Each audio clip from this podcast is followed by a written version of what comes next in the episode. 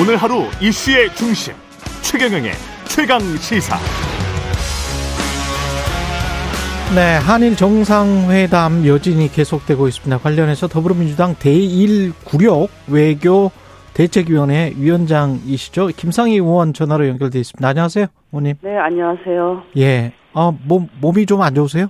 아니, 괜찮습니다. 네. 아침이라 목소리가 약간 아. 그, 예, 네, 네. 예.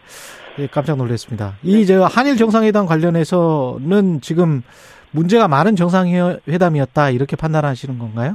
아, 네, 그렇습니다. 지금 뭐, 어, 저뿐만이 아니라, 그, 국민들의 그, 여론을 보, 보아서도 알겠지만, 국민들이 정말, 어, 이번에 한일 정상회담은 아주 최악의 외교 참사고, 그리고 굴욕 외교였다라고 평가를 하고 있습니다. 예. 실질적으로 보- 사실은 그 이미 가기 전부터 어, 이런 것들이 사실 예상되었었고 어, 국민들께서 많이 우려를 하고 또 촉구하기도 하고 반대도 했습니다. 어, 무엇보다 지금 어, 아주 80년 동안 고통 속에서 그리고 30년 동안 법률 투쟁을 하면서 피해자들이 얻어낸 그 대법원 판결 어, 이것을 무시하고 음. 어, 그리고 일본의 사제도 배상도 없이 우리 기업이 돈을 내는 아주 굴욕적인 이 강제동원 해법을 어, 가지고 어, 이제 일본을 간 거 아니겠습니까? 정상회담 하러. 어, 이건 정말 국, 도저히 국민도 납득이 안 되는 그 방, 그 해법인데 이것을 들고 가서 어, 일본에게 그야말로 조공 바치듯이 바쳤습니다. 일본은 뭐 이렇게 얘기를 했다고 합니다. 일본이 아주 학수고대 하던 해법이다. 이렇게 이제 어, 얘기했다고 김태우 실장도 어, 예. 얘기를 했는데 일본도 깜짝 놀랐다. 네, 일본도 예. 깜짝 놀랐다는 거 아닙니까? 깜짝 놀랄 정도의 선물 보따리를 갖다가 하- 바쳤는데 아 그러면 가서 거기서 일정 정도 호, 어, 호응을 기대를 음. 어, 했겠고 일본에 상응하는 뭐- 조치. 예. 네, 그런데 그 박진장관 말대로 어, 컵에 반 정도 물을 채웠으니까 나머지는 좀 채워달라. 뭐 이렇게 이제 기대를 한 것 같습니다. 그런데 오히려 가서 완전히 대한민국이 호구를 잡힌 것 같습니다. 긍정적으로 평가할 부분은 전혀 없을까요? 전혀 없습니다. 저, 저- 전혀 정말 없어요? 이렇게까지 완벽하게 음. 어, 일본의 말대로 완벽하게 일본이 승리하고 우리가 완벽한 정말 굴욕 외교는 지금, 지금까지 역사상에 있지, 없었던 그런 그 외교라고 생각합니다. 대통령실이나 집권여당 쪽의 이야기는 12년 만에 일단 만났다. 정상회담을 했다. 그리고 이제 물꼬를 텄다. 그리고 화이트리스트도 그쪽에서 아마 아, 제대로 할 것이다. 뭐 이런 것들 step by step으로 어, 단계별로 하는 게 그 사람들 속성이기 때문에 단계별로 나올 것이다. 뭐 이렇게 주장을 하고 있지 않습니까? 그 말이 전혀 공허한 말이라고 하는 것이 보여지는 것이 예. 그 이후에 그 이후에 그 정 그 일본의 정계와 언론에서 보여준 것들입니다. 예. 이미 그 일본에 있을 때 정상회담 하고 있을 때 그 관방 부 장관 얘기는 어 우리 그 정상회담에서 위안부 합의 이행 문제라든가 그리고 독도 영유권 문제를 거론했다는 거 아닙니까? 예. 네. NHK 이미 거기 보도는 한일 그랬죠. 정상회담을 하고 있었던 1박 2일 동안에 일어난 일입니다. 그게. 음. 그리고 언론에서도 그리고 정치권에서 계속 나오는 얘기가 후쿠시마 수입 그 오염수 방류하는 문제도 이해를 구했고 음. 후쿠시마 수산물 그 수입 규제도 완화해 달라고 했다는 겁니다. 예. 이 모든 사안은 어 우리 대한민국으로서는 한 발자국도 양보하기 어려운 사안들입니다.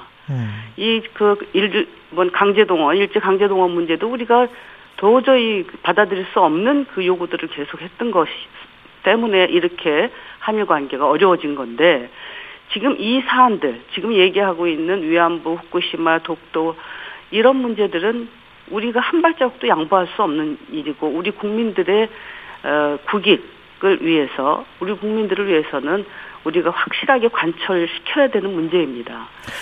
어, 지금 한일 정상회담을 하겠다고 할 때, 예. 아, 우리가 그, 어, 대통령께 요구한 사항입니다. 아, 한일 그 기시다 총리를 만나면, 음. 무엇보다도 강제동원 관련해서는 사죄와 배상 없이는 어렵다고 하는 것을 분명하게 얘기해야 되고 음. 그거와 더불어서 어, 후쿠시마 오염수 방류하는 문제, 독도 영유권 문제, 사도 강산, 군함도 문제 이런 부분들을 확실하게 짚어야 된다. 그냥 가서 갖다 바치고만 오면 안 되지 않습니까? 음. 그런데 가서 그야말로 바칠 생각만 하고 간 것 같습니다. 지금 야권이 제기했던 그런 문제는 전혀 어, 전혀- 대통령이 이야기를 하지 않았다. 그러니까 대통령은 얘기를 안- 우리 대통령은 얘기를 안 했는데 예. 거꾸로 일본이 얘기한 겁니다. 적반하장이죠. 근데 위안부랄지 뭐 독도 문제 뭐 관련해서 후쿠시마 오염수 관련해서 대통령실은 일본 언론이 왜곡 보도를 하고 있다. 아무 근거도 없이 일단 내지르고 사실이 아닌 것으로 밝혀지면 슬그머니 빠지고 일본 언론을 탓하고 있거든요. 그러면서 대한민국 언론도 이런 행태를 하면 안 된다. 뭐 이런 네, 식의 부끄러운 얘기입니다. 부끄러운 얘기. 부끄러운 이야기다. 네, 예. 한일 정상회담 할 때 이게 언론뿐만이 아니라 이미 정부 공식적 관방 부장관이 브리핑을 했습니다. 예. 그 얘기는 어떻게 답변할 겁니까, 정부가? 관방부 장관이 브리핑을 한 네, 것은 브리핑을 했습니다. 독도 예. 문제하고 예. 어, 후쿠시마 문제를 얘기했다라고 얘기를 했고 관방부 장관이 그랬죠. 네네. 예. 했습니다. 그리고 거기에 참여했던 또 그 정치인들도 어, 배석했던 정치인들이죠. 예. 그리고 또 정치인들하고도 또 만나지 않았습니까? 음. 그 사람들이 우리 대통령한테 당당하게 요구를 한 거예요, 이 부분을. 그런데 우리 문제는 저는 일단은 저쪽에서 그렇게 제기했을 때 대통령이 뭐라고 했느냐, 그게 중요합니다. 우리가 대통령한테 요구한 것은 일본이 얘기를 하든 안 하든 예. 우리가 당당하게 독도 문제라든가 후쿠시마 오염수는 당장 정말 다음 달이 될지 다, 다다음 달이 될지 모르는 일입니다. 예. 이 부분에 대해서는 명 확실하게 못을 받고 와야 되는 거거든요. 근데 대통령 그런데 이- 대통령은 그 얘기를 안 한 거예요. 안 하고 저쪽에서 얘기했는데 음. 기시다가 얘기하고 다른 정치인들이 얘기를 했는데 그거에 대해서 윤석열? 대통령은 뭐라고 대- 다- 답변했느냐. 그것이 명확하지가 않은 거예요. 그 정상회담 내용은 뭐, 뭐, 공개할 수 없다. 이런 이야기잖아요. 아니 저쪽은 관, 관방부 장관이 이야기를 그 얘기를 했는데. 하는데 아니 우리는 왜 얘기를 못 합니까? 아. 아니 그리고 분명히 우리가 도저히 양보할 수 없는 얘기를 기시다가 했으면 그러면 윤석열 대통령이 이렇게 이렇게 응답을 했고 우리 국민들의 걱정을 안, 할, 수- 안 하도록 했다. 그리고 우리가 당당하게 했다. 이거 얘기해야 되는 거 아닙니까? 근데, 당당하게 하지 못한 거 아닙니까? 지금 네. 대- 보면. 아, 윤석열 정부, 그리고 네. 대통령이 왜 이렇게 좀 급박하게 강제 동원과 관련한 해법을 좀 빨리 제시하고, 그게 이제 순서에 맞춰서 3월, 4월, 5월, 방미, 그 다음에 뭐, 다시 저, 뭡니까, G7 G7 이요? 회담까지 이렇게 네, 네. 어떤 일정을 맞 춘 겁니까? 맞췄다고 네, 보세요? 저희들이 제, 제가 보기에는 뭐 분명히 그렇습니다. 예. 어, 말하자면 이왕 줄 거, 예? 제가 우리 그 윤석열 대통령의 표현대로 예. 어, 대통령 되기 전부터 생각했다는 거 아닙니까? 음. 이런 이런 이 해법을 그래서 이왕 우리가 일본한테 양보할 거 화끈하게 양보하고 그리고 미국 가고 그리고 G7 회의도 가고 그래서 한미일이 한 한미일 정상들과 어, 어깨를 딱 나- 하면서 하는 그 외교하는 모습을 보여서 어, 우리 국민들에게 어, 지지도를 좀 높이겠다. 뭐 이런 생각을 갖고 있는 거 아닌가? 근데 싶습니다. 지지율이 뭐 0% 1%가 되더라도 할 일은 해야 된다라는 게 네, 여보세요? 네, 예. 네, 말씀하세요. 네. 근데 지지율은 신경 쓰지 않겠다는 거잖아요. 이게 올바른 길이기 때문에. 어, 저는 뭐 그렇게 생각하지는 않고요. 예. 그, 전 나름대로 어, 정무적 판단이 있었을 거라고 생각합니다. 혹시 다른 이유는 없었을까요? 미국이 어떤 이 방향을 원하고 그 방향에 미국의 방향에 지금 맞춰가는 네. 지금 듯한. 어제 우리가 진단 예. 그 토론 그 좌담회를 했었는데 전문가들 의견은 어, 미국의 그 의도, 어, 미국의 의도가 있었고 그 미국의 의도에 대- 대해서 전폭적으로 수용한 것이다. 음. 미국이 그 어, 생각하는 어, 이 한미일 동, 동맹에 가까운 그런 안보 협력에 대한 그 호응을 한 것이다 이렇게 이제 판단하고 있습니다. 그 전에 어, 어 우리 그 위안부 그 합의할 때도 예. 어 박 근혜 대통령께서 미국의 압력을 엄청 받지 않았습니까? 예. 오바마 대통령한테. 음. 어 지금 블- 블링컨이 어, 그 당시에 사실은 그 역할을 했던 사람입니다. 음. 어, 마찬가지로 이번에 특히 이제 어, 미중 갈등이 굉장히 심해지고 또 새롭게 사, 그 어, 세계가 신냉전 구도로 이렇게 지금 좁혀져 가고 있는 그쪽으로 나가고 있는 상황에서 어, 미국의 그런 그 의도가 있었고 그 미국의 의도에 어, 일본은 뭐 적극적으로 호응했고 어, 또 일본은 일본 나름대로의 이쪽에서의 아시아에서의 군사나 경제 패권에 대해서 어, 나름대로의 어, 생각이 있는 어, 의도가 있는 것이고 그것이 미국하고 일본의 이해관계가 맞아 떨어졌고 그리고 거기에 천병 노릇을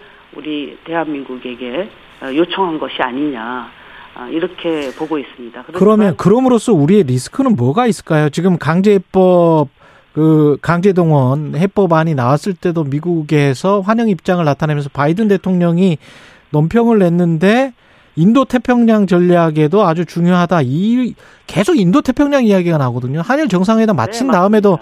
미국 고위 관계자들이 인도 태평양 이야기를 하는데 인도 태평양은 사실 우리랑은 관련 없어요. 네, 중, 우리랑은 관련 없습니다. 중국 중국 대만 사이의. 문제인데 네.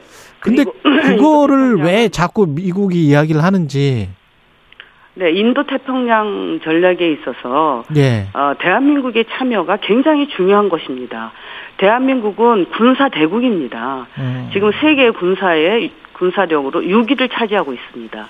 그렇기 때문에 인도 태평양 전략을 워낙에는 일본이 먼저 주창을 했고 그것을 어, 지금 미중 갈등이 심해지면서 적극적으로 지금 그 미국이 수용하면서 확대해 나가고 있는 것이고 음. 이것이 지금 어이이그미 미국, 중국, 어 러시아 간의 이 신냉전 구도의 어 새로운 그런 어, 어떤 절 그 군사 패권 전략으로 미국하고 일본의 이해관계가 맞아 떨어진 것입니다. 우리가 빨려 들어간다. 우리하고는- 네, 우리는 여기에 빨려 들어가서는 안 됩니다. 아. 우리가 여기에 빨려 들어가서는 그야말로 어 그 북중로를 강화시키게 되고 예. 북중로의 강화는 우리에게 굉장히 안보적으로 불리한 상황을 만들게 되는 것입니다. 음. 그리고 어, 특히 또 안보적인 측면뿐만이 아니라 경제적인 측면에서 어, 중국하고의 관계도 굉장히 어려운 상황에 어, 지금 놓이게 될 것이고 어, 그것뿐만이 아니라 지금 대만과 중국 그리고 일, 어, 미국과 관계가 굉장히 지금 어. 위태롭지 않습니까? 예. 만약에 대만에서 어떤 그, 어, 특, 그 상황이 음. 비상한 상황이 발생한다 그러면 우리는 이 지금 인도 태평양 인태 전략에 동참한 그런 그 어, 한미일 동맹에 가까운 그런 그 어, 국가로서 거기에 빨려 들어갈 가능성이 상당히 높고 그렇게 될 경우에는 사실은 어 북중로의 그런 어그 구도 속에서 예. 우리와 북한과의 관계도 굉장히 위태로워질 수 있습니다. 그래서 우리의 안보에 아주 어 위기 상황을 발생할 가능성도 있기 때문에 예. 지금 우리가 어 인태 전략에 적극적으로 합류하는 것은 굉장히 위험한 그런 구- 군사 전략이라고 생각하는데 민주당은 어떻게 그 생각을 하세요? 어떻게 해야 된다고 봅니까? 그러면 한 일본과의 관계 개선에는 찬성을 하시는 거잖아요, 그죠? 당연하죠. 예. 일본과의 관계 개선에는 찬성입니다. 그리고 지금도 예. 일본과 한국의 관계에서 어려울 것이 없습니다. 어려울 음. 것이라고 하는 것은 우리로서는 저쪽에 일본이 자꾸 독도를 영유권 문제를 제기하고 후쿠시마 오염수를 어 지금 그 방류하려고 시도를 하고 있고 예. 또 우리에게 수산물 자꾸 수입하라고 얘기하고 이렇게 터무니없는 그 하- 말을 하는 일본 주장을 하는 일본이 지금 문제인 것이지 실질적으로 일본하고 관계에서 문제가 없습니다. 특히 이제 경제적인 측면에서 보면 우리 국민들이 어, 경제적인 측면을 좀 걱정하십니다. 예. 그렇지만 어, 하- 한일 간에는 경제적으로 아무 문제가 없습니다.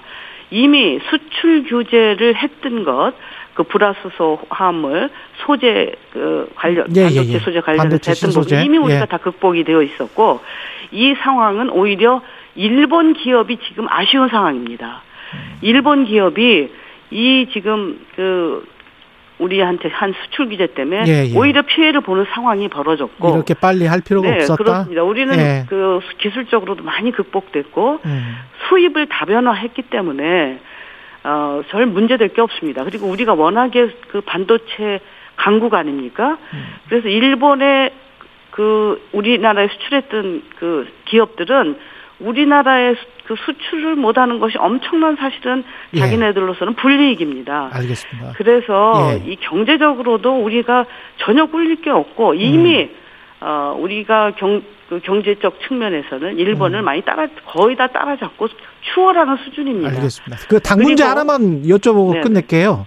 지금 저 검찰이 네. 이번 주에 이재명 대표를 불구속 기소할 것 같은데 네네. 김용민 의원은 1심 재판에서 유죄가 나와도 대표직을 유지할 수 있다. 법적으로는 그렇다. 네. 무죄 추정의 원칙이기 때문에 이렇게 네 네. 주장을 하고 있던데 의원님 생각은 어떠십니까?